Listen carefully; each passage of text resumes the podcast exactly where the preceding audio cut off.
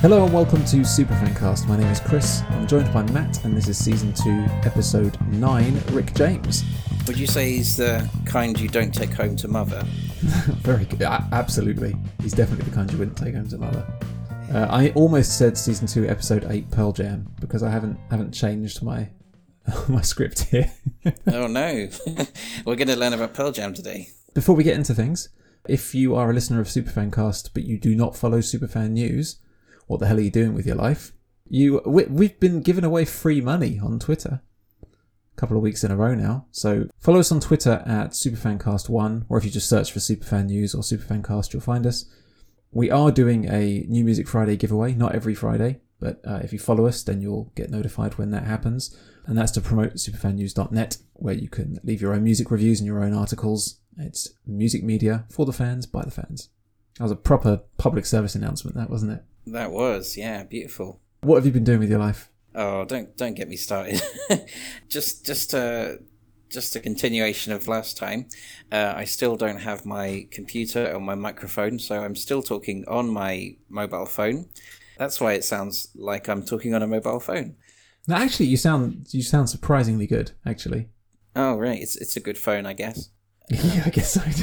do you want to do, you want to do a plug? No, they're not yeah, paying us, are they? No, they're not paying us. It's a super, official superfan uh, phone. Do you know? It's, it's weird, right? We've got um, got some superfan news merch here, and when I was on the site that I used, again, I'm not going to plug because they've given me some troubles with uh, with delivery. But when I was on the site looking at the stuff that we can get branded, this this kind of stuff that they do is re- some some stuff is really obscure. Like you know they do the they do the usuals like a coffee mug or a hat or a shirt and then they do really weird things like plant pots or like um, an apron or something. An apron. Yeah, like wow. a like a kitchen apron. Yeah, that's that's so random. Yeah. Wow. You you you could kit out your whole kitchen with super fan utensils and should we things. Should we get into the utensils game? Yeah, maybe. We haven't done that yet. Other than Rick James, have you been listening to anything exciting over the last two weeks? I, I've been really, I've been really digging I've been really digging the word digging. An indigenous Siberian folk pop band called Otyken. I'm not sure if that's how it's pronounced. O T Y K E N.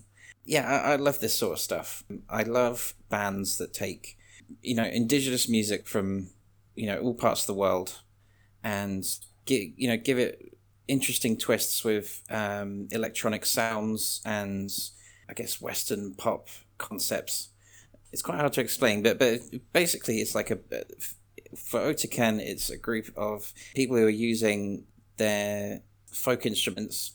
So there's all sorts of like interesting cellos with two strings and lots of percussion, as throat singing, and they got all the costumes. But they're also got a bit of electronic synths going on, a bit of electric guitar, a bit of rapping in their in their own language and it's it sounds absolutely it sounds fresh and fascinating and mm. yeah well, what, what did you think of these guys i love the, the, the tracks that you recommended i loved um, I listened to a, uh, to a few other tunes. Uh, everything that you've said there, I really love. But I did notice that I went back and listened to their debut, and mm. it's they've not always been that way, uh, and they did they have evolved into that. And their earlier stuff is much more electronic.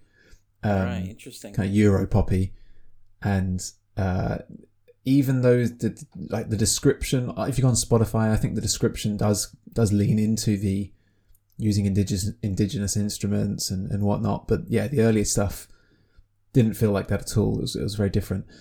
But obviously, at some point along the way, they've gone, well, this you know, let's let's pivot and and really play on this this aspect, and yeah. it's brilliant. Yeah, I really loved the tunes that you sent me. Really loved them. Yeah, yeah. Maybe maybe they established themselves uh, with the the more electronic sound, and then tried to be a little bit more catfished us.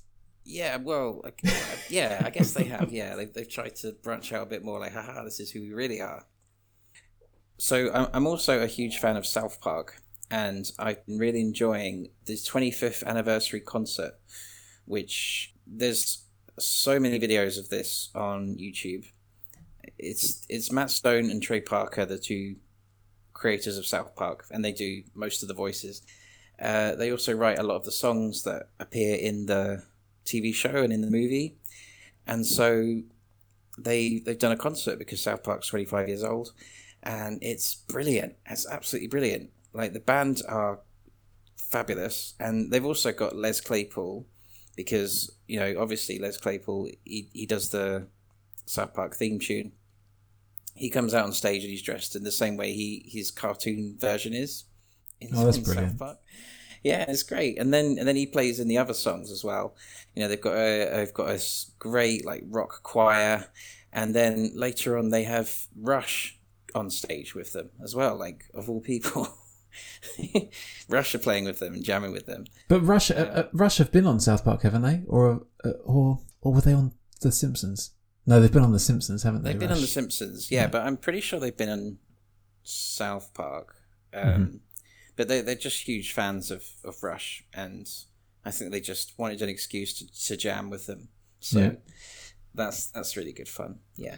That's cool. I haven't seen any. I've, I've seen loads of videos going around on social media, but I haven't clicked on any. So yeah, I haven't heard any of it. And I did, to be honest, I did. I didn't know what it was, but I had seen some videos going around of Trey Parker and Matt Stone with. Uh, well, I thought it was they were playing with Primus, but yeah, I guess it was just playing with Les. Mhm. Um, and I didn't know what it was, but yeah, I'll, I'll check it out.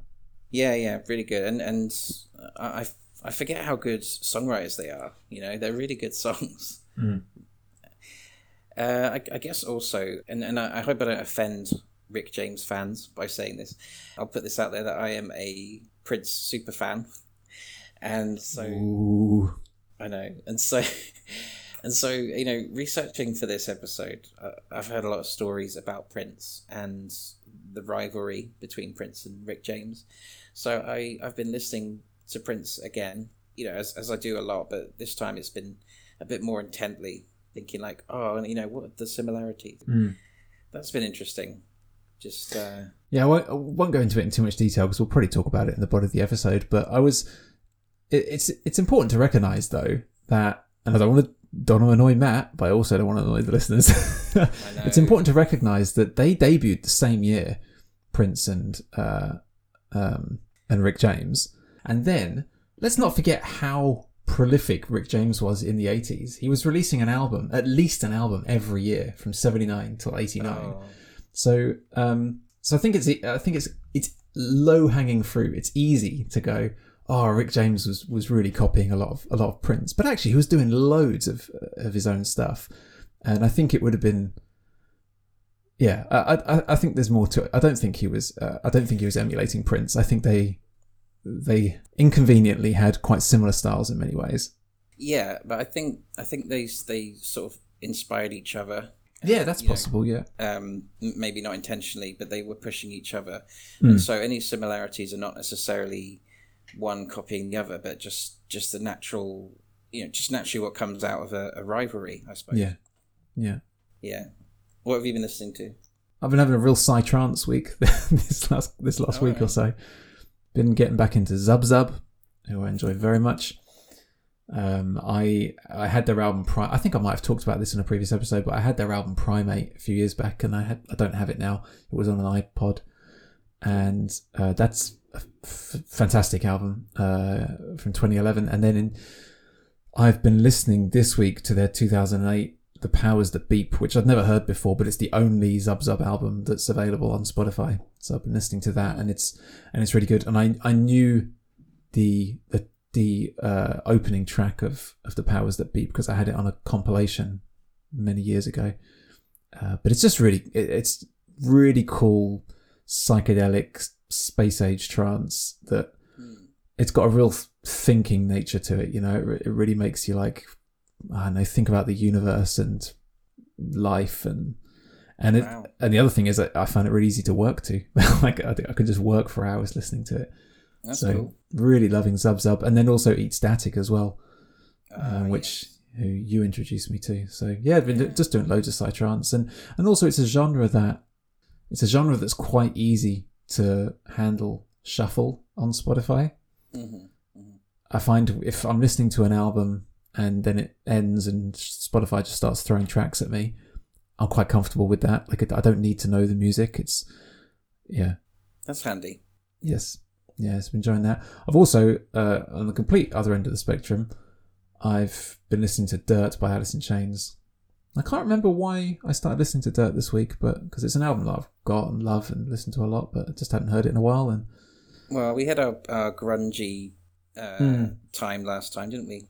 yeah, it could be. It could be that my phone thought I wanted to hear more grunge, so it's it's recommended Dirt. But yeah, it's a great album. That is a great album. And the the biggest complaint I've got that album is that they have Wood as the last track. That should be the first track on the album because it means that if I really want to hear that, I've got to go to the last track and then skip back to the beginning again. Oh, it winds me up. That does. Mm, I think Them Bones is just is is a, is a brilliant opener. Yeah, so yeah, so, oh, look, there's there's not a bad track on that album, but I would love to have Wood a bit a bit higher up in the listing.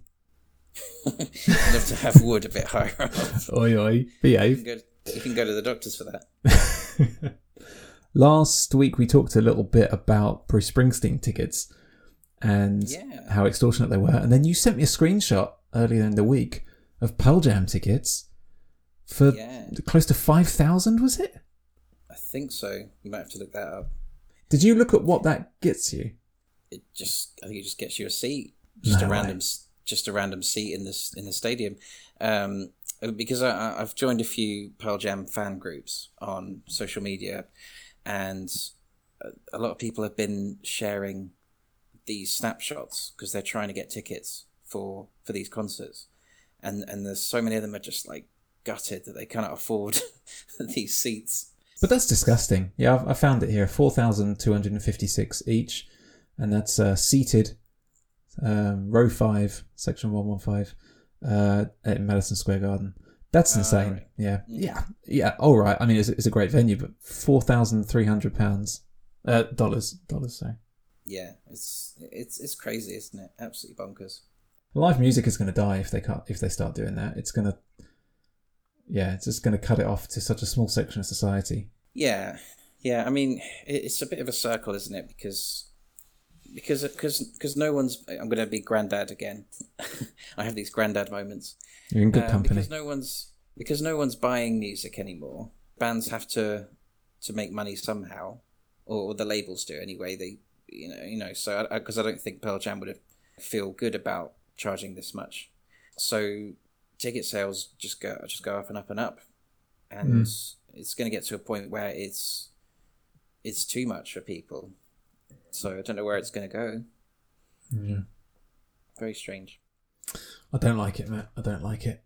It's going to be all about merchandise. Yeah. Pearl Jam, Pearl Jam aprons and Pearl Jam kitchenware. What would late nineties Pearl Jam have thought about four and a half thousand dollar tickets? Oh, they would they would be outraged, absolutely outraged.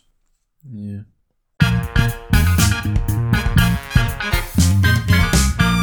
Rick James was an American singer songwriter and musician from Buffalo, New York, who saw success mainly in the 80s and 90s.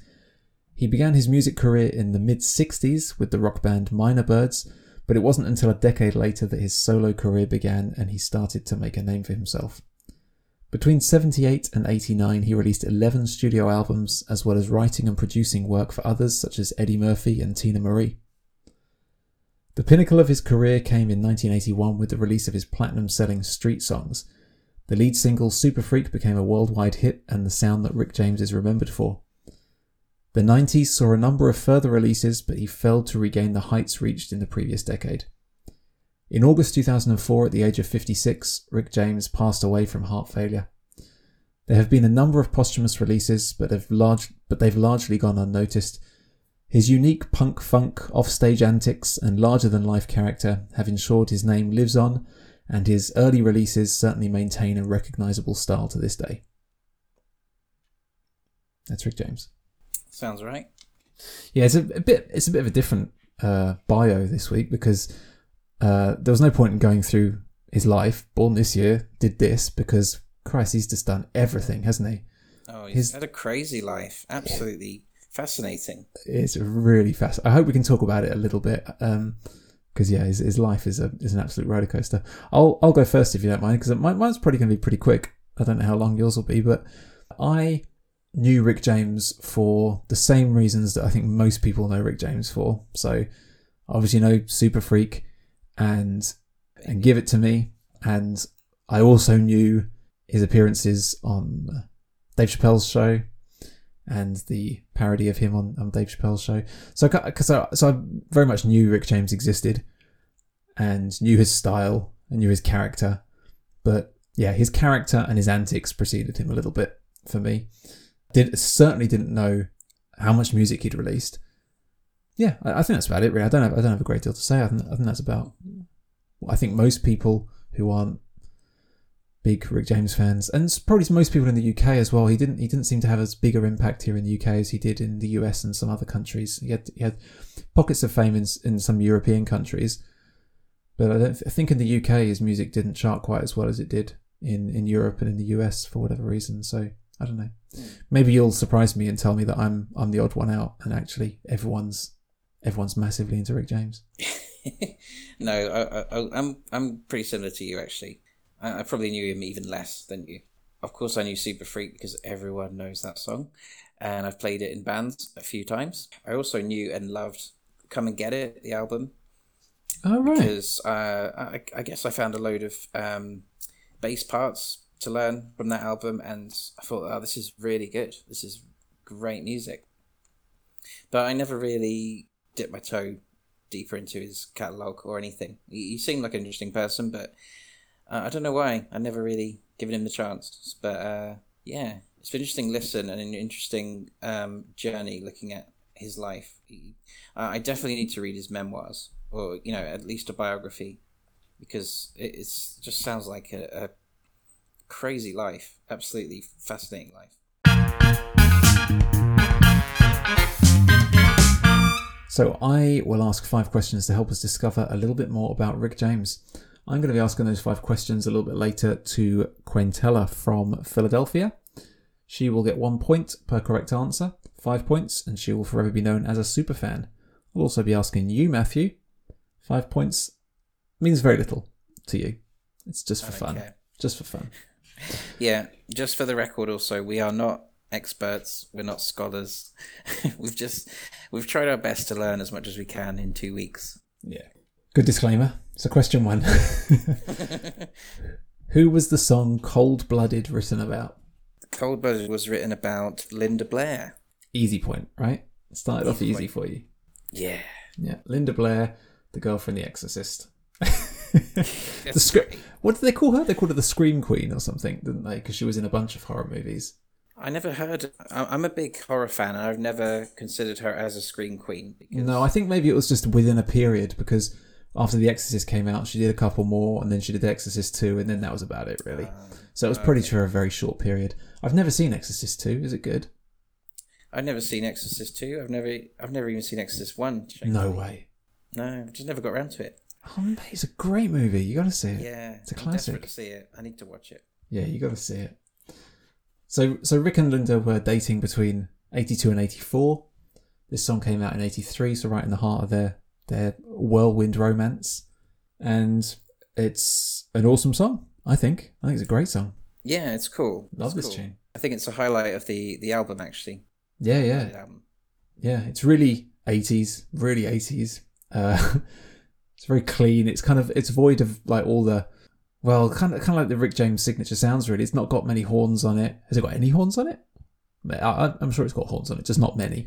And kind of like the synthetic strings in the background. So all those things that you hear on all the previous albums. Cold Blooded is a bit, yeah, got much more of an 80s sound on the whole. It's a bit more electronic, isn't it? Definitely, yeah. Electric snare, a uh, bit of hand clap. Everyone likes a hand clap. Yeah, I love a hand clap. it's a good tune. It's a great tune. Yeah. So in in his in his memoir, it was it was about how Linda could freeze my blood. He said. Mm. Yeah, she she she messed around with his emotions quite a lot and she got pregnant. She had an abortion without. Uh, well, she was pregnant with with his child, I believe, and she didn't tell him about the abortion. She just went with it, and he, he was quite upset about that. Mm. Yeah, he seems he seems that seems quite heartfelt. That I saw him mention it a few times, saying that mm. he, yeah, he never stops thinking about that that child. Yeah, uh, Linda Blair's a bit of a bit of an interesting character, really. I didn't yeah. know anything about her to be honest, and, and when I read Linda Blair, I didn't know that was the girl from The Exorcist either. I, I didn't know that actress's name. You thought it was something something to do with Tony Blair. wow. no, I had no idea who Linda Blair was, but yeah, she's a, she's a really interesting character. She uh, have you read up about her much? Not really, no. Okay, so I first read that uh, the reason they got together, or the the reason they met, was because Rick read in an interview that Linda Blair said she thought Rick James was sexy.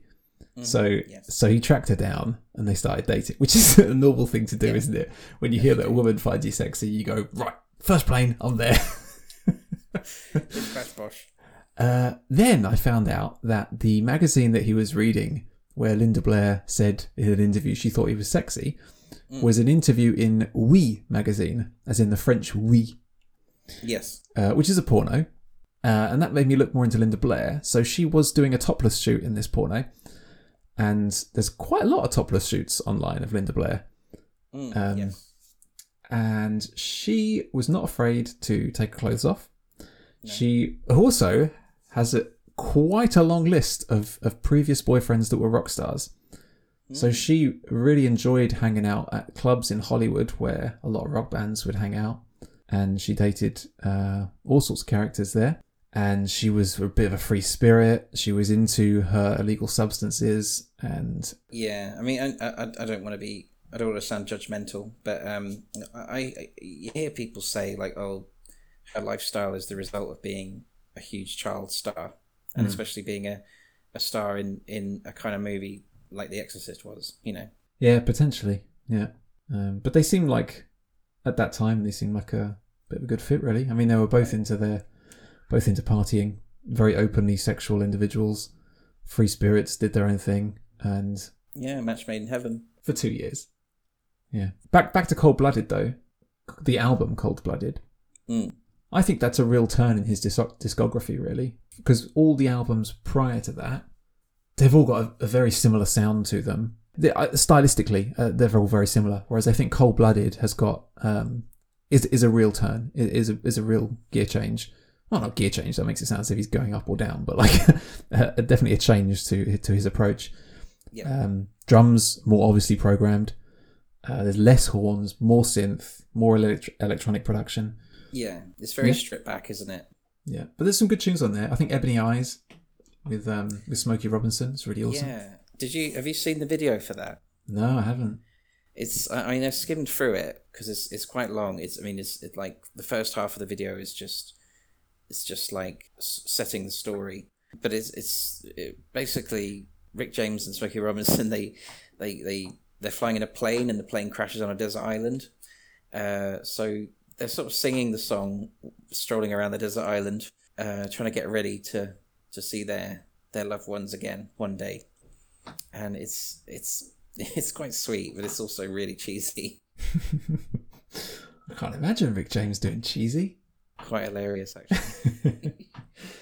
What else? What else is a good one? Uh, one, two, three. hmm Yeah, yeah, Uh, it's got a bit of a Stevie Wonder vibe to it, to the vocals on that. I think. yeah. It's it's very it's a very sentimental album. I think you know you know like like also we've got Billy Dee Williams doing a monologue at the start of one of the songs. Yeah. uh, you know, Lando Calrissian, and it's it's it's just cheese, isn't it? Really cheesy, like so romantic, and and um, the ballads as well. There's some some sweet ballads on there. Yeah, there's some sweet ballads, and then there's "Pimp the Simp" with Grandmaster Flash, which is Simp, a bizarre tune. very strange. Yeah, yeah, and there's there's there's the rap at the end about prostitution. Yeah, it's really odd, like "Pimp the Simp," because when you listen to it, you listen to the lyrics. It's actually quite dark. Think, "Oh, what's this doing? this shouldn't be on here." Yeah, I mean Grandmaster Flash likes a social message, doesn't he? Yeah. yeah it's it's it's an interesting album i mean i i it's definitely not one of my favorites by rick james but i i appreciate hmm. that he's taking a new direction i, I think that's important for for any artist to, to keep trying different things and yeah it's definitely a turning point Yeah. Love life wise, just a quick a bit more on his love life. So Linda Blair, obviously important to him. Mm-hmm. Tanya Hijazi was his last lover. They divorced in 2002 and then he passed away two years later. Hmm. They, they were together for 12 years, can you believe it? Rick James, I, I don't imagine, in my mind, Rick James isn't the kind of man to have held down a relationship for 12 years. Yeah, I mean, he seems like a very multi-layered individual in that sense. You know, you, you think like how much of this persona is is really him. You know. That's it. Yeah. See, I, I wonder about that as well. I wonder how much of Rick James is an act, and and how different he is in private. Yeah. Apparently, he also had liaisons with the wife of Marvin Gaye, Jan Gaye. Did he? Yeah, at some point, and also Ola Ray, who's the the girl from Michael Jackson's Thriller. You know, the girl he takes takes on a date. I didn't know any of that. And Iman, the supermodel. No way. Yeah, just a just a few. Pimp the simp. I think these are just rumors, though. I mean, these are. I, I- couldn't tell you any more about these. I just found I found various stories that were alluded to in his memoirs. Yeah. Cool. Question two. What song won Rick James his only Grammy? Can't touch this. Yeah. It's a shame, isn't it? Oh, it's sad, isn't it? I mean, I mean, I'm, I'm sure he's he's pleased about the royalties and everything, but it's it's a shame the way things go. I mean, and and also the, you know, he, he there wasn't even any permission given to, to sample the the track. No, and he said uh, he said um, I wasn't asked, and if I was, I'd have said no. Yeah, exactly. I mean, uh, apparently he was absolutely pissed when he heard it. Yeah, Heard the song originally. He's like, "What are they doing?" And and and it's not just a sample; it's like the whole song has just been copied. and yeah. But also on, on the sampling thing, I think uh, I've heard him say that, and I don't know how I don't know if if he's got his dates right necessarily, but but he said at that time sampling wasn't as as prominent as it is now. Yeah, and it, it was quite new and so he he was against it and a lot of other artists were very against this idea of sampling yeah, and and he said that now he has more of an appreciation for it yeah. um, but he did also kind of say in jest that the uh, the money that you can't touch this has brought him has helped him grow that appreciation Oh God, yeah, yeah, yeah. I mean, in, just in case anybody doesn't know, um, I'm sure everybody does. We're talking about Super Freak being copied and pasted into "Can't Touch This" by Yeah. MC Hammer. Yeah. As a side note, people talk about how this. I mean, this is a very distant side note, by the way. this is really off off topic. People talk a lot now about how hip hop and um, hip hop and rap has Mm. softened up. You know, because obviously in the '90s we had gangster rap, and now we've got people like Lil Nas X who are very prominent um, on the scene, and there's a lot of there's a lot of haters out there from you know that were into the into the scene in, in the 90s who are not very happy about it. Now, if you watch MC Hammer accept his award at the Grammys, Mm. he's wearing like a uh, it, it's uh, just like leather straps over his over his chest. Have you seen it? All right, no, I haven't. yeah, so he's yeah, he's just wearing like this top that's just made up of leather straps. It's it's really bizarre. it's really weird. Can I you imagine think- any? Can you imagine any modern rappers doing that? Exactly. I'd love to see. I'd love to see Method Man accept an award in, in 2000, just wearing leather straps around his chest. Yeah, it looks good. Oh. anyway, there you go. That was a side note. Hip hop, hip hop was just a completely different beast. Yeah, it really wasn't it? Was so. The, MC Hammer. I know. Okay, so MC Hammer didn't have a, a great career other than this. Like this, this tune just blew up, and still it still blows up now, doesn't it? Mm. But other than this, he didn't have a great career. But but really, I mean, if you watch any performance by him then and the music video, what was he wearing? He was just wearing the the weirdest stuff. Yeah, but everyone loves it. You know, it's it's nostalgia as well. It's really of the time, and and I've got to say as well, when whenever I've played Super Freak in bands, there's always people singing "Can't touch this" Yeah, while we're playing, and uh, you you kind of can't help but do the same when you're in the band. yeah, You just join in, you know. yeah. So this uh, you can't touch this samples or steals Super Freak, which was obviously from Street Songs, which is his biggest hit album, and kind of the peak of his success. And it is a, a really great album. hmm 1981 it came out, so three years after his debut. But it's, his his career at that time, Rick James's career at that time, was a little odd because even saying like three years after his debut, it's it's, it's less time than that really because it's like every year every year he was throwing a new album out. He was just non-stop making new music. Oh, four, four albums in three years. It's crazy. Yeah, yeah. And he didn't stop as well. He carried on all the way up to 89, just uh, at, Yeah. at least an album every year. The Street Songs is a great, uh, great album, and it's the first point that we uh, have a, a fun tale to tell about Prince, isn't it? Uh, Do you know the Do you know the Prince connection to Street Songs? I mean, I know, I know of various Prince stories with Ah. Rick James, but Well- um, is this is this the one about pouring drink down his throat? no, it's not that. It's that he stole Rick James stole some programmed synths from Prince, and then used them on Street Songs, and then returned them returned them to Prince with a note saying so- something along the lines of "Thanks for thanks for making me this this hit hit album or something." Um, yeah, don't know how true it is, but I've seen the story in lots of places, and he and he's said it in lots of interviews. So Yeah, well, to be honest, like anything could happen, and uh, you know, in Rick James's life, and it wouldn't surprise me. yeah, I really wouldn't. yeah, it's it's a great album actually. It's it's got a good balance of catchy pop songs with really sophisticated arrangements. I think. Yeah, You know, there's so much going on on every track. It's, it's there's the horn parts are ridiculous. They're just beautiful. There's there's so much instrumentation, and uh, we've also got the Temptations doing backing vocals, I know, right? um, which I didn't even know. That I mean, that they're that they'd be on this. I mean, that they do the backing vocals for Super Freak. Well, that's the weird thing, right? You've got the Temptations on there, but not not in a selling way. Like he, they're not on there to sell the album. You don't know they're there. No, although he does he does say Temptation sing. Yeah, but- but I, yeah. I never I never programmed into my brain that that was actually the Temptations. yeah. Um, they're also on Ghetto Life as well. Really good. And Stevie Wonder on Mr. Policeman. He does a harmonica, doesn't he? Yeah, he plays the harmonica on Mr. Policeman again. Like Stevie Wonder's normally got a very recognizable harmonica sound, I think. But I Yes. didn't know that was Stevie Wonder until I looked at the uh, the liner notes. Yeah, yeah. Just as an aside, you know Stevie Wonder. Stevie Wonder recommended that he he had the name Rick James. Yeah, I, I read that. Yeah, That's that's his thing. Yeah, but also got oh we've got Teena Marie doing amazing as always. yeah. Now I know you've been going on a uh, you've been on a real Teena Marie kick, haven't you, this week? I just I, I've, I've always loved Teena Marie. She's she's Oh, right. she's awesome. She's just so cool. You know, she's got so much fire and so much energy, and she's she's just this little little white girl like performing on Soul Train. You know, like whoa, she's power coming out of her. I would say I personally think that Super Freak feels a bit out of place on this album. It's it's the shortest track and it feels like it's it's got the simplest production. You know, there's the least amount going on, and I think I, I've heard it said somewhere that it was kind of like a.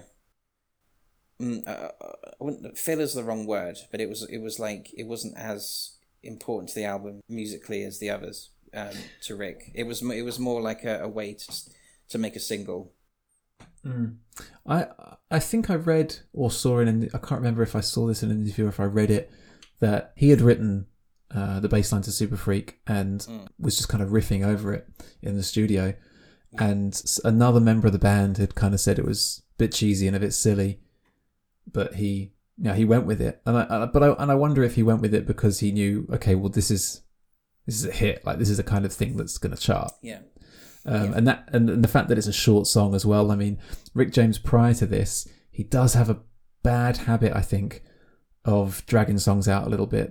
There's there's a few too many seven and eight minute songs on prior albums that didn't have to be that long. yeah. I, I don't actually mind that to be honest. You know, because But they're not going to be radio hits, are they? they're not going to be radio hits. No, of course. Um, but in the clubs, they. I guess in the clubs, yeah. You know, like you know, they were they were at um, Studio Fifty Four. You know, Yeah. it, it was it was perfect for that sort of place. And Parliament Funkadelic is is is a very clear influence, and and they do insanely long tracks, like ten minute tracks. You know, Yeah, um, I I think it's all right as long as there's there's things going on, there's variations, there's something to hold your interest, and it's not just cut and paste, cut and paste. Yeah, Which I think I think he got into the habit of doing later on in his career. But the first sort of four or five albums, definitely there's there's just it's just non-stop variations, interesting things going on. yeah. Yeah, I would say it's it's it's a bit of a shame that his his only Grammy is for a song that well I, I guess it is it is his song and it isn't at the same time you know hmm. if, what's fun is if you go to the Grammys website where they they list all the prior awards and on this one because I think it won for best R and B song Mhm. of the year, um, and the little circular image next to it is a picture of Rick James, not a picture of MC Hammer. oh well that's cool Yeah, that's that's really cool. They've done that consciously, you know. yeah was it a joint win Yeah, three. It's basically it's a songwriting credit. So, Right. um, or sorry, a songwriting award. So the award went to MC Hammer, Rick James, and a third person who was obviously co-wrote it with with MC Hammer. okay I mean it's it's, it's good that he still got the the recognition you know Yeah, it's a bit of a shame to, for it to happen that way. And actually, he's, I mean, he didn't receive many awards at all in his life, and and uh, after his life either. You know, there's there's kind of two. Well, on Wikipedia, there's two awards on his Wikipedia page, and one of them is in the Buffalo Music Hall of Fame. So I mean, it's wow I'm not, you know, I'm not shitting on Buffalo or anything, but that's not kind of like a big national acclaim or anything. yeah I mean, it's a shame I, I would have th- I would have expected him to be on you know the Rock and Roll Hall of Fame or something like that Mm. Yeah, yeah. I think those early '80s years, he was, he was amazing. Mm. Mm. Yeah, but yeah, I- I just thought I'd get that off my chest. Good on you, mate. Good on you. Okay, question three. Name one of the two studio albums to not feature an image of Rick on the cover. Oh goodness, That's a good one, isn't it? That's a good question. that is a good one. I'm just having to think.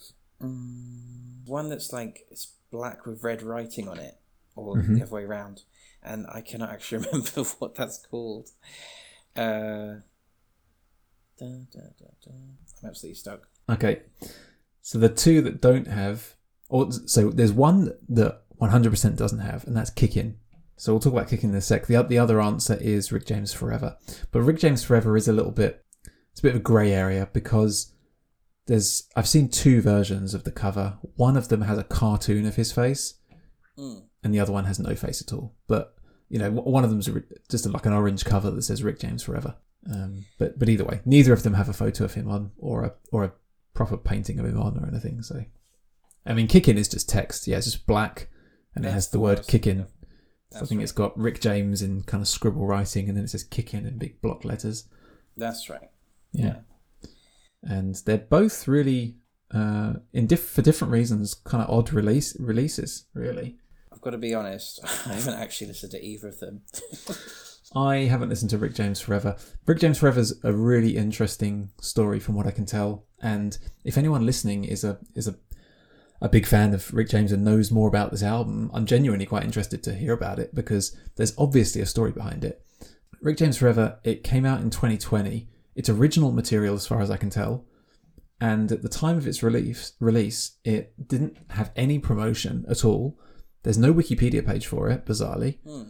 And there's also zero from what I can find. I mean, I, I haven't found a single review online of Rick James Forever, Wow. uh, which is just odd. Like for, for even his like children or the estate to not promote it at all, yeah. and it seems to have just been kind of wiped from history. Like it's it's really weird. It's it's just That's- bizarre.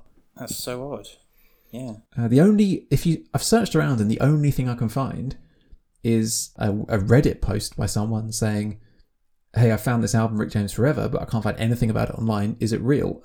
Whoa, that's and so there's strange. and there's a reply saying, "Yeah, it's a it's a real album by him, but yeah, I also can't find anything about it." So yeah, absolutely bizarre. Did they give their opinion of it? Yeah, yeah. On, on these two people talking about it on Reddit both said they loved it. Um, wow. That's nuts. Yeah, it's, it's a weird one. There's there's got to be a story behind why it wasn't promoted because 2020 was it long enough after his death that it could have been a, Hmm. You know, there hasn't hasn't been anything come out by him for a while. Oh, look at this material we found by Rick James. This new material. Uh, you could do a, you could do a real promotion piece on that. Absolutely, yeah. Absolutely. Yeah, everyone would be, you know, going on Spotify and getting all his old stuff again. Yeah.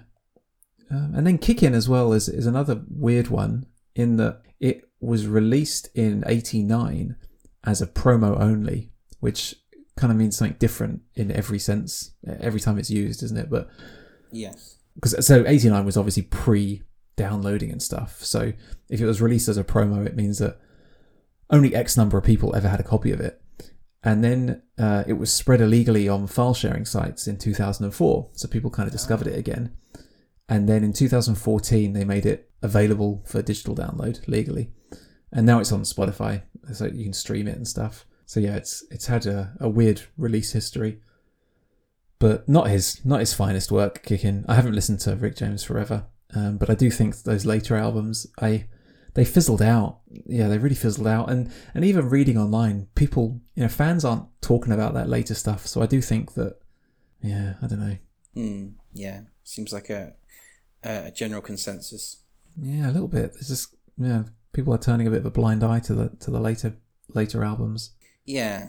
Yeah. I, I think later Arabs did get generally poor reviews from critics. Yeah, I think that yeah, Street Songs was was a great album, and it was very early in his career. And then he, yeah, I, I don't know. Actually, I, I was going to try and postulate, but actually, I've got nothing. I don't know the reason why. Yeah, it's it's tricky, isn't it? Because you, you know, you if you've got a, a formula that works, Yeah, then you kind of want to stick to it. But at the same time, artistically, you want to change so that you you know you last a long time, and uh, you bring in new audiences, that sort of thing. You know, it's it's a tricky balancing act, isn't it? yeah, and I guess also we've we've managed to get this far into the episode by dancing around the fact that also his drug use was. I mean, it didn't go down at any point in his life, so by the late 80s and, and 90s when these albums were coming out he was probably in a, in a very different mental state than he was Yeah, at the beginning yeah. I've I found that he, I mean, by the nineties, he was really he had a real cocaine problem, and later admitted spending about seven grand a week on drugs for five years straight. wow Yeah, and that was that was just before. Well, lots of crazy things with the police were were happening. Um, with with his girlfriend Tanya Hijazi.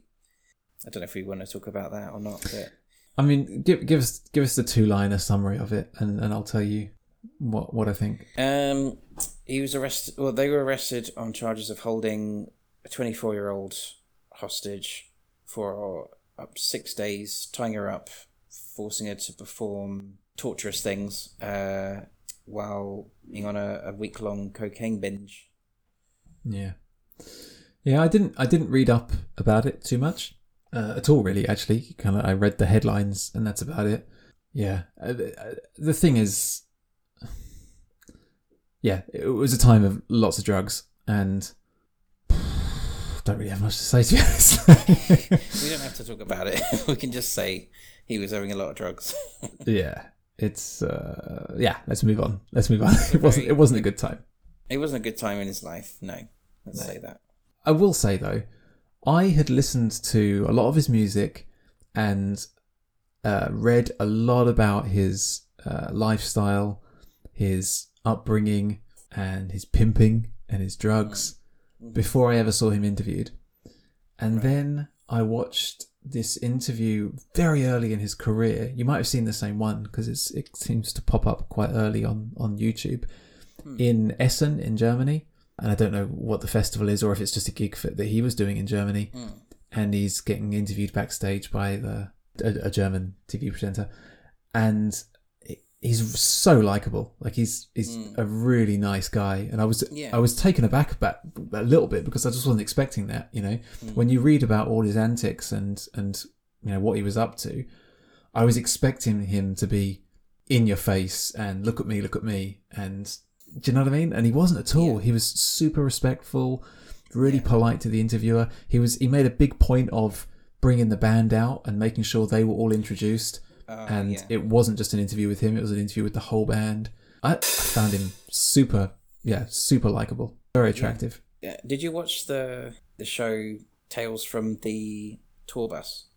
No, I didn't. You mentioned it to me, but I didn't get around to seeing it. It's it's it's absolutely brilliant. Yeah, so it's by it's by Mike Judge, uh, from King of the Hill and Beavis and Butthead fame. uh, so it's it's animated interviews with people who knew superstars, and they talk about the antics on the road. And there's there's little animated sequences of, of what of their stories. So there's really interesting really interesting stories on there actually. Yeah, the band talk a lot about all kinds of things throughout his career. They do say on there that he was very much a team player. He wanted everyone to be included and you know, if someone bought him a drink, then he would make sure that they bought everyone else a drink as well. Mm-hmm. You know, that sort of thing. He was very he was very much about the band together, you know. Yeah, I can imagine that after seeing a couple of interviews with him, he'd, yeah, as I say, he's just a really nice guy, really, really respectful, polite, down to earth, nice guy, and Mm. not the not the character that I read about. Well, you know, the stuff that was happening to him in the nineties, and you know, we we touched upon it before that it does make me wonder how much of Rick James is an act, and if there is a character behind that, and he takes his wig off when he gets home in the evening, and he's a different person. Yeah. Yeah. It's interesting, isn't it? It is very Definitely interesting. He's definitely a rock star, isn't he? In in in every sense of the word. Yeah, yeah. So uh, we we haven't talked about his about his early years at all, but there was a period where he was living in somewhere in the US. I can't remember, and he got friendly with the Temptations, and so Jimmy Ruffin suggested that they become pimps.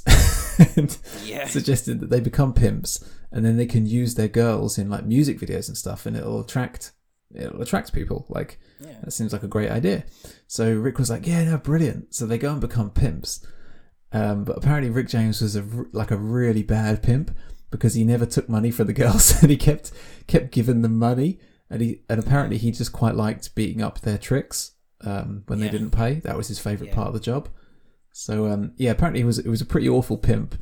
But Jimmy Ruffin said that he uh, Rick would always go on about his his pimping days, but actually he was the world's worst pimp. Yeah, he had, he had too many morals. That's right. Yeah, I love that. It's the best reason to be a bad pimp. Oh, mate. All right, let's uh, let's go question 4 Mhm. You are smashing it, mate. Oh no, you're not. You got that No, wrong. I'm not. yeah, two wrong. out, two out of three is smashing it. I would say Two out of three ain't bad. two out of three ain't bad. Question four: What was Rick James's last ever live performance? Oh, boy. Was this during an awards ceremony? It was during an award ceremony. Oh, God. I just, I just I can't remember what it was, but I've watched it. It's, it's B. B something. Yeah, I'll give it to you. The BET Awards, I was gonna 2004. say I was gonna see the Bet Awards, but it didn't sound right in my head. Yeah, Yeah. I've I've watched I've watched his antics and his his duet with Teena Marie. Yeah. He's not in a he's not in a very good place. I found it. I found it really sad, to be honest. Yeah. Watching that, both of them. I mean, Teena Marie's voice is not isn't great in it. Yeah, but she's but she she she keeps the song going. You know, she's she's super professional, and you know he he forgets lines and he, he comes in the wrong places, and she she holds it together. You know. I guess, but I think, but because because of his failings, it does. The whole song does kind of sound like a bit of a mess. It does, Um, yeah. the the the way that duet works is you need to. It, there is a lot of back and forth. So if you're coming in at the wrong place, the whole song ends up sounding like it's just chopped up and Yes, Yeah. definitely. I, I get the sense watching it that everyone there is just really starstruck that he's there and she's there, you know, singing together, and that uh, they don't seem to care, you know. the crowd seem to love it. Yeah, they seem to be really happy to see to see Rick James. But yeah, it's it's not it's not either of their finest performances. Yeah, So, it's um, very sad. It's he's he's not well at all, is he? No, no. He, it was at that award ceremony, wasn't it, where he, he goes he says something about the woman backstage didn't know who who he was. Yeah, That's when he pulls out the I'm Rick James bitch. yeah. I'm Rick James, bitch. Everyone goes mad. And to be clear, he didn't. He never said that before Dave Chappelle, did he? Like Dave Chappelle coined that. I don't know. I think he might have said it in the past, but it's become it's become a catchphrase because of Dave Chappelle. Yeah. um, I found there is a Lego shop in Australia. It's called I'm Rick James Bricks. That's amazing. I know. It's it's run by a guy called Rick. I don't think he's called Rick James. Um, yeah, it's it, it. There's no relation to Rick James at all, except the name I'm Rick James Bricks. I thought that was brilliant. Yeah, that is. That's good. Also, uh, we're assuming that everyone knows the Dave Chappelle thing, but there might be people that that don't. I've I've got to be honest. I mean, I I didn't know anything about it until I researched this. oh, really? I, I barely know anything about Dave Chappelle except for his recent stand up. I, I did. I absolutely knew it, but I don't know a lot else by Dave Chappelle. I remember when I was a teenager. I remember the Rick James skits. They hmm. those are the probably the only Dave Chappelle skits that I remember. But they're really good. Yeah. So for people that haven't seen it, Dave Chappelle does this thing called I can't remember what the sketch is called, but it's like it's it's basically Charlie Murphy who who is genuinely a good friend of Rick James's. Um, He's Ed- or Eddie Murphy's brother, isn't he? Eddie Murphy's brother. Yeah. Yeah. So that in real life they were good friends, and the the sketch is basically Charlie Murphy telling stories about um, the early years of knowing Rick James, and then Dave Chappelle is playing Rick James, and they're they're acting out the stories that Charlie Murphy is telling. But the stories that Charlie Murphy is telling are obviously I don't know, like they're, they're not true or they're fabrications of the truth. Yeah, but the but Rick James is, is is involved as well. Like he's he's there talking, and Charlie Murphy is there talking. It's not having a laugh at Rick James; it's having a laugh with Rick mm. James. Yeah, yeah, yeah. Prince does turn up as well. Chappelle plays Prince, but, he, gives him a really low voice, like like you know, Prince was nothing like that. yeah. yeah, it's it's it's worth a watch. Yeah, we were talking about the, the the BET Awards. His performance wasn't fantastic. I saw a, a 1981 performance of Super Freak, and his his voice is suspiciously good. I think it might be synced, but but even if it is synced, his performance is wild. Like he's just going crazy. Yeah, just watching him move is a good enough show. If I if I was there for the live show and they were lip syncing, I'd probably still be having a good time because he's just Yeah, he's all over the place and like the drum kit is is kind of like set the slightly higher stage and he's like jumping up and then like jumping down doing poses and like it's just brilliant he had so much energy back then yeah, that's the drugs, isn't it? well i guess so yeah i guess i guess that is yeah, it yeah, he's he's a he's a proper showman. Yeah, and costumes I think were, were him as well. That was his idea. The matching hairstyles, you know, the, the, the general image of the band. I think he had this vision. Yeah, this it, the whole thing is is him. You know, it's his it's in his mind. yeah the glitter the glitter, so much glitter. Yeah, my on- gosh On Tales from the Tour Bus, they, they talk a lot about the glitter. They say like, "Oh, I've got I've got glitter from thirty years ago still in my saxophone case."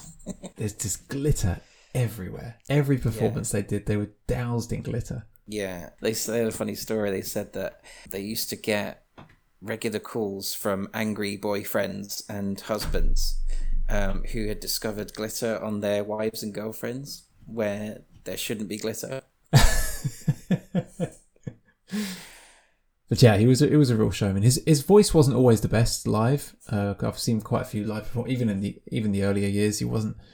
Um, yeah, but I, I, I guess that's also to do with the amount of energy that he's putting into the into the show.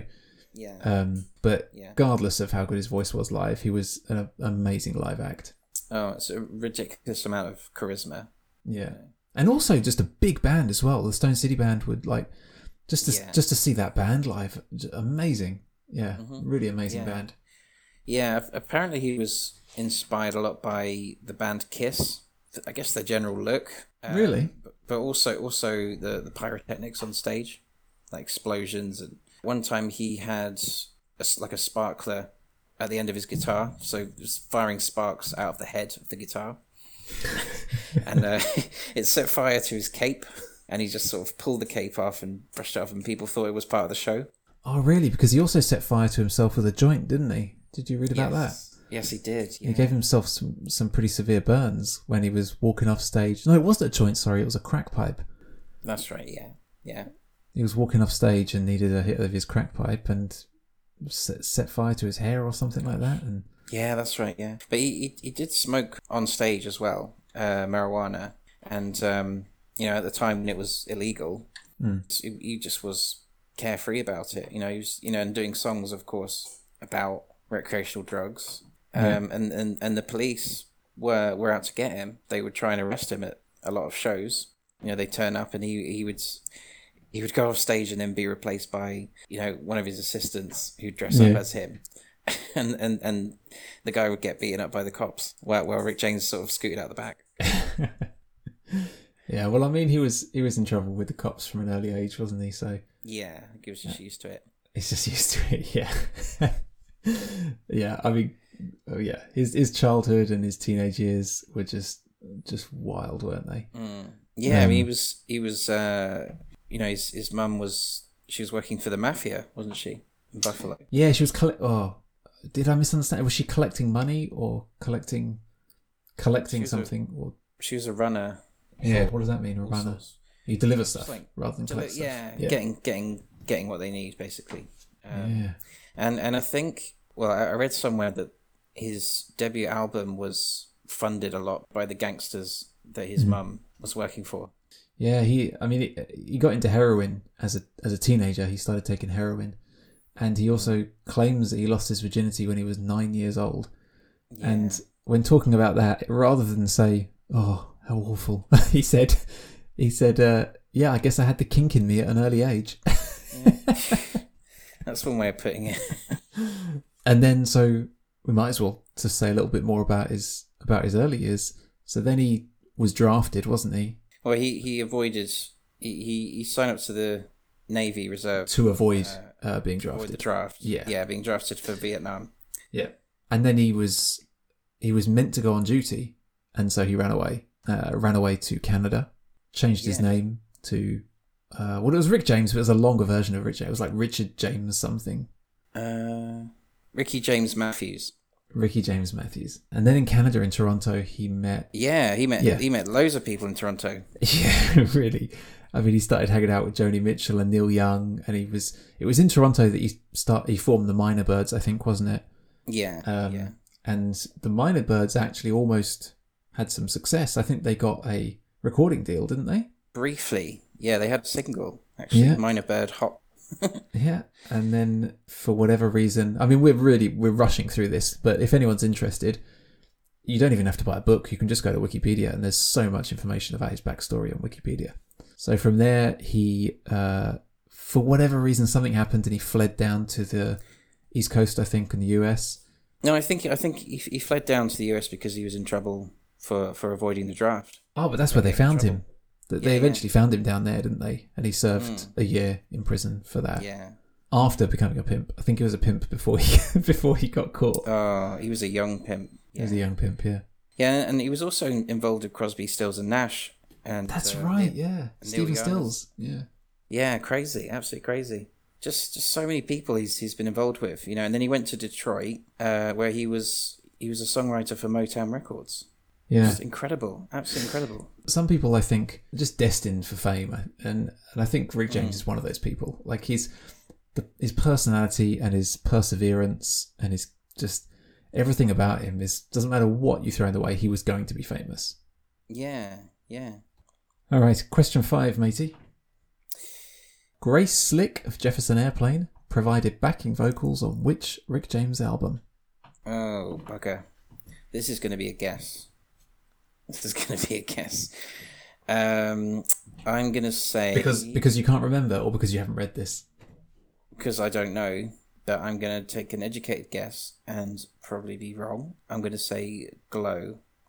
No, afraid not. It was on Throwing Down. Oh, okay, okay. Yeah, and I cool. think I think that the only track she is on is uh, "She Blew My Mind" sixty nine times, right, cool. which is an awesome tune. I really like it. Really funky tune. It's a very funky album. Yeah, yeah, it is a really funky album. Yeah, back when Rick was not taking himself too seriously as well, because like the cover art in those early albums, just Oh hilarious. yeah, It's bonkers. I mean, look at the the cover of Throwing Down. It's like some kind of Dungeons and Dragons cosplay. you know? yeah, yeah. Throwing down's the Conan the Barbarian one, isn't it? Yeah, yeah, yeah. And his bass is a giant axe. It's amazing. Yeah, it's amazing. Yeah, so she blew my mind 69 times. Really funky tune. It's got, guess what? It's got hand clap. That's why I like it. Really nice, playful guitar. Uh, it's got a solo. It's got a guitar solo. Nice backing vocals, of course, by Grace Slick. And also, uh, so Grace Slick's presence on the album is actually a bit weird, I think, because it's not. Again, it's not a selling point. It's not like Mm. it was. It was uh, Rick James featuring Grace Slick. It was just Rick James' tune, and if you look at the liner notes, you can see that Grace Slick was singing. Um, and it's not a dip in her career either. Like she was Right. still a name in her own right. You know, she was releasing she was releasing solo albums at this point. I think you know, Jefferson Airplane were, were, no longer a thing, but she was releasing music. She was she was a, uh, a singer in her own right, so she didn't need to she didn't need the work. So so it's like it's just another case of Rick James being obviously charming and persuasive, and he gets legends on his music. Yeah, clearly. Yeah, that's that's brilliant. I guess she was just in the right place at the right time. Yeah. So actually, I've got here. It's 1982. Throwing Down came out. 1981 was Grace's third solo album, which did chart in the US at 48, which isn't brilliant, but it, it's high enough to consider. You know, you're you're still a hit. Yeah. So. Yeah, that's cool. On the subject of guests. Yeah, yeah. I don't know if you I don't know if you know these people. You'd probably be like, who the hell are they? They're going to uh, be jazz musicians. Kind of. So in the first two albums, he's got the Brecker brothers playing the horns. The Brecker brothers are legends in in jazz and jazz fusion. They are like in the in the top of of horn sections. Just mm-hmm. unbelievable. I was like, wow, I can't believe that they that they're on there. But the the horns are so good, it, it makes sense. Yeah, I didn't know them, but uh, it doesn't surprise me that he had had the best on there. The horns are so good on those on those first couple of albums. The the horns are so good. I I, I love these. I mean, the thing is with with these first few albums, you can listen to them each time, focusing on a different instrument, and you can appreciate how much is going on. Um, just just amazing. Uh, really good. Mm. And actually, just to backtrack a bit, to go back to his debut album, the fact it opens with Stone City Band High Mm. It's such a good opener because it it's really like it's like a live album, isn't it? Because it's like that opener is really that introduction when you go to see a big band. Yeah. And definitely. you know, every member of the band is having their moment to shine. And it's like it's introducing you to all the instruments you're about to see for the next forty minutes. That's it. That's um, it. It's a brilliant, brilliant opener. Really uh, and quite a few of those early albums had openers like that where you know you got a very long sort of jam track as as yeah uh, early on in the album to kind of introduce all the instruments. It's brilliant. Yeah, it really sets it up nicely, doesn't it? Yeah, throwing down is a is an album I really like. There's loads going on on all the tracks there. Loads of atmosphere, loads of backing vocals. Dance with Me is a really great opener. It's like a, again, it's like a party, like opening yeah. up with a party. I love it. Yeah, good fun album. It's got lovely ballads as well, Teardrops and Happy. Really beautiful. Just on the ballads thing though, there are some ballads where I find it a little bit cringy when he does the really slow, sexy stuff. Yeah, yeah, I, I think so too. Yeah. And I and I didn't know that side of Rick James, but but the more I listen to his music, it's on almost every album has a really slow, yeah. trying to be sexy tune, and so it's obviously a relevant part of his of his catalog to do those kinds of tunes. But I really don't like them most of them I don't like, but I think the ones on Throwing Down, I do actually quite appreciate them. Mm-hmm. You know, they've got some nice melodies and really good orchestral parts as well. The strings mm-hmm. really work well. He's, he's a legend. I, I'm going to say it. Go on, say it. He's a legend. He's a legend. yeah. Uh, do you know somebody who would agree with me? Is that our guest? It is our guest, Quintella from Philadelphia. Now, I've got to do a couple of disclaimers here. What I do? I'll do one disclaimer beforehand, and I've got one to say afterwards. So the first one is we were marred with the worst technical difficulties I've ever experienced. So unfortunately, the the the following interview is a bit short. I've had to chop it up a lot uh, and pull together what I can. It was such a lovely conversation, but yeah, sadly, a lot of the a lot of it was was unusable, which is a real shame. But uh, yeah, I hope I hope this uh, I hope it all makes sense what I've put together, and um, hope you enjoy.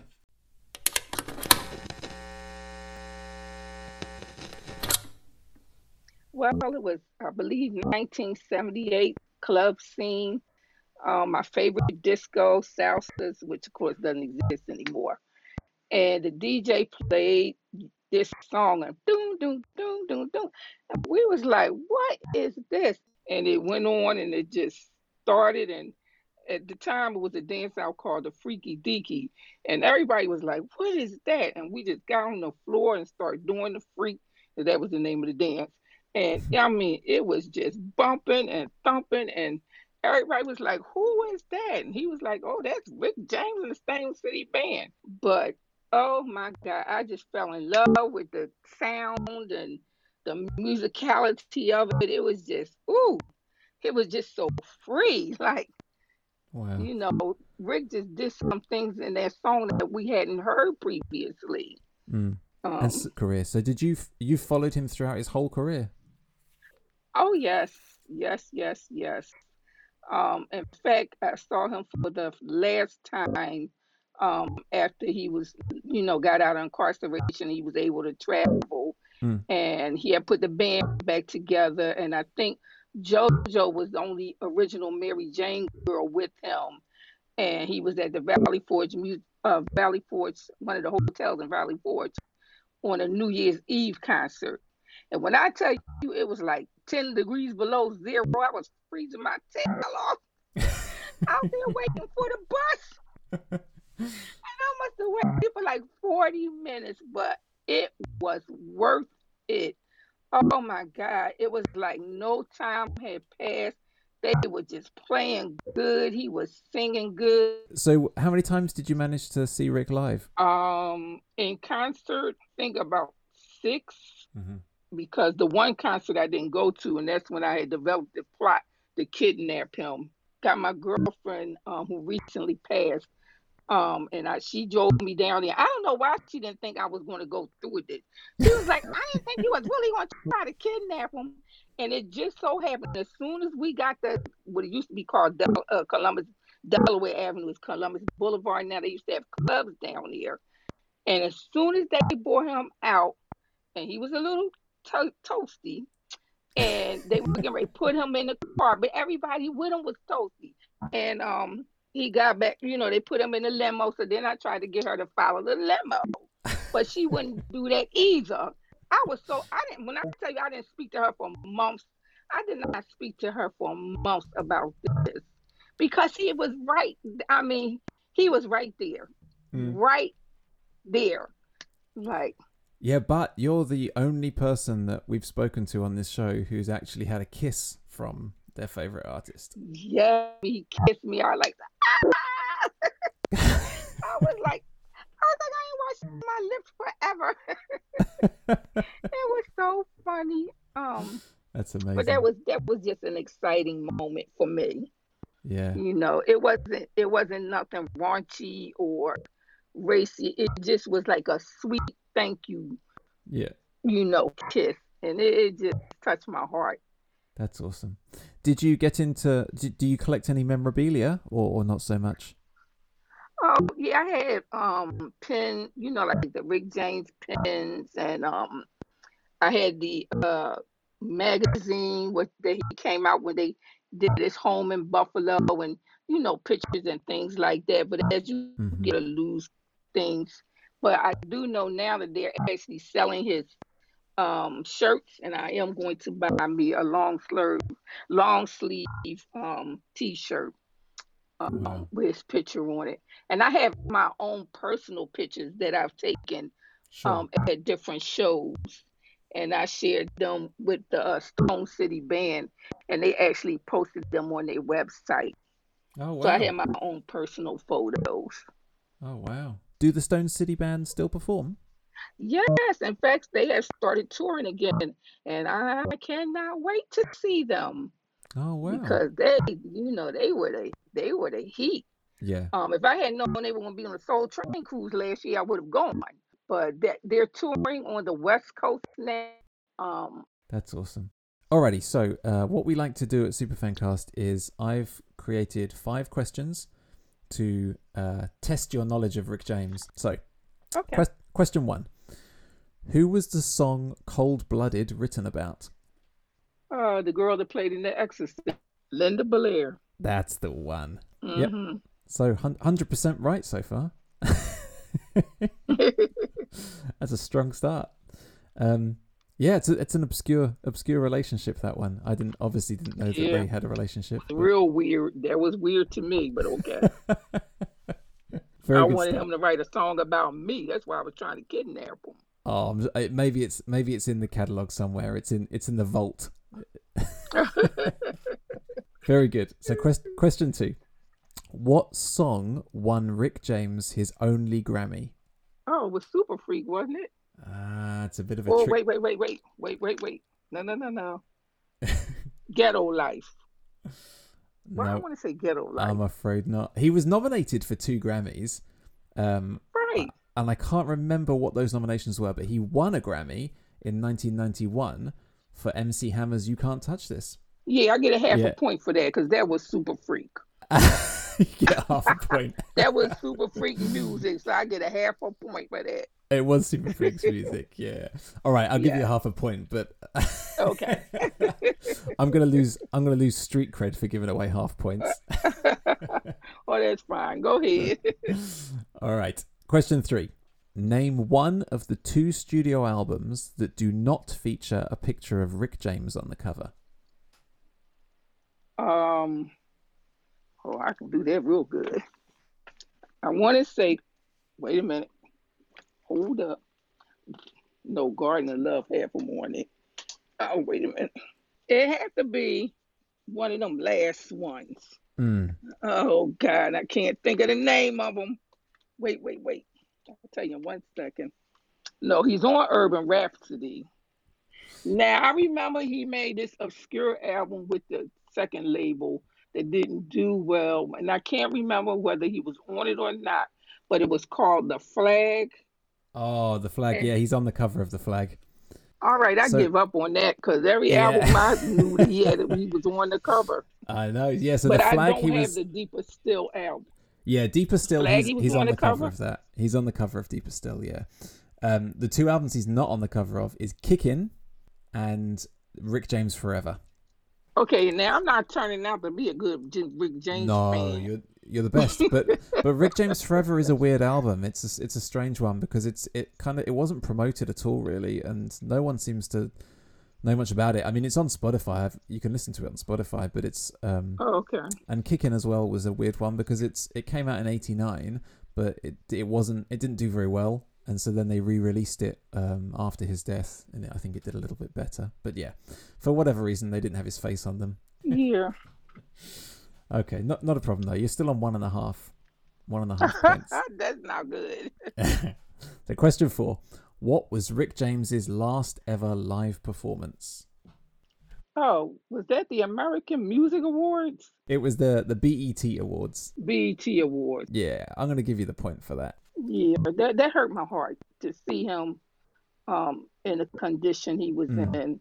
In fact, I sent him an email um just telling him how much he meant to my life and because it hurt my heart so much, you know, and I just wanted to tell him how much he, his music meant to my life and you know things like that. And um I shared some spiritual things with him um you know because it, it just I cried. I really cried when I saw him like that. It just Yeah. it hurt my heart. I was like oh my goodness.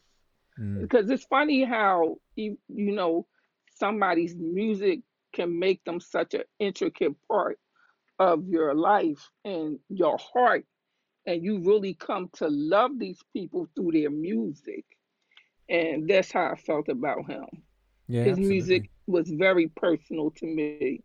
Um, the only other person that affected me when they died, like, well, no, was also Marvin Gaye, and um, when Michael Jackson died, Yeah. um, it affected me greatly because we grew up, to, you know, we were the same age, we grew up together. Yeah. But um, that really, really hurt me to see him like that. Yeah. Such Well- a musical genius. That's yeah. We will um Ah. we'll, we'll move swiftly on to, to question five. Grace Slick of Jefferson Airplane provided backing vocals on which Rick James album? Oh, the one with 69 times on it. Oh, wait, wait, wait, wait. well, I can tell you you're right, but you need to be able to name the album. It's the Throwing Down album. That's right. Well Yes, my favorite song is on there. Happy. Ooh. Yes. done. Yes. I love. Oh yes, Throwing Down. So I got, I got something. No, you did really well. You get you got uh, three and a half points. I'm gonna get bullied for giving away half points, but what what I normally like to end on is um, if anyone listening isn't uh, massively into Rick James, how would you sum his music up to get people interested? Rick was down, dirty, sexy, and raw. Um, and he just didn't come out the box. He dismantled it. He was just so free um, in his music, and even, but then there was also a tender side to him that you saw develop in some of the duet. Um, yes, I, I love my Rick James. Absolutely. Yeah, it shows. And, yes, and I I'll- love the Stone City Band.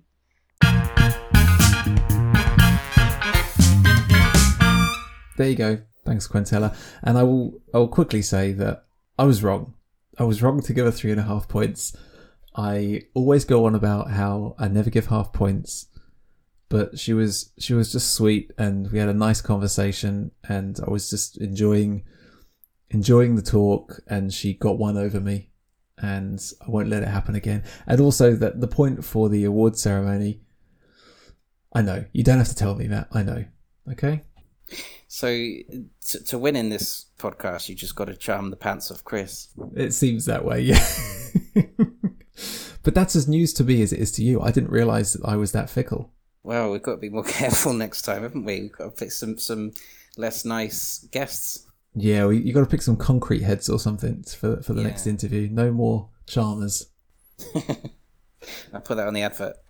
But it was a great conversation with her, and she had some she had some awesome stories. You know the the plot to kidnap Rick James, and the time that she got she got a kiss from him.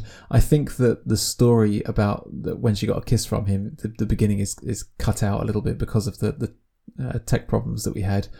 But uh, she she saw him backstage and gave him a sign that she was waving during the show, and uh, and he gave her a kiss to say thank you, and yeah, and that was it. But uh, yeah, awesome. Well, that's nice. That's nice.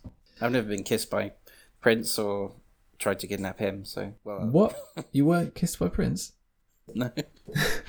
sad. Sad. Oh, bless you. If you would like to, to be a super fan on uh, on an episode, you need to get in touch with us, and you can go to superfannews.net and fill out the contact form there if you are so inclined. Yes, and uh, also, in case I haven't scared off any Rick James fans, if you want to know a bit more about how I love Prince so much, if you want to hear me gushing about how great he is, I did do an episode, a solo episode in season one, so check it out. Yeah, definitely go back and check that out. Rob Jones on Twitter said he uh, really enjoyed our Pearl Jam episode, but he did have to have to shout at his phone a few times. He didn't specify which party he had to shout at his phone, but I'm sure we made mistakes. And uh, yeah, I mean, this isn't a historically accurate podcast. We are just having a bit of fun. Well, he could have been shouting. He could have been shouting nice things. Yeah, you could have been shouting, I bloody love this. You guys are the best. That's true. Yeah, that is true. Oh, there was a guy who who said he really liked. Well, he he listened and he didn't care much for the podcast, but he does like the music. That's right. He did. Yeah. So that's music. Yeah, so that's music by me. So I was quite happy with that. So follow us on the socials Facebook, Twitter, Superfancast, and get in touch with us with your feedback. Leave a review or a rating on your podcast player of choice. I think that's about it. Yeah, it's it's been really fun checking out Rick James. Yeah, Uh, it's I've been been-. I've learned so much, and I am definitely going to listen to him a lot more. And I'm going to read read his memoirs. I'm going to have to check it out. Yeah, me too. I def- I'm definitely going to check out Bitchin, which is which is the documentary that came out a couple of years ago. Bitch, Amazing, amazing name. that's a great name. Yeah. Yeah. So thank you for joining us, and we look forward to you joining us again in a couple of weeks. At which point we are going to be looking into Peter Gabriel. Indeed, we are. So stay safe, everybody. Keep rocking, and we'll see you next time. Bye bye.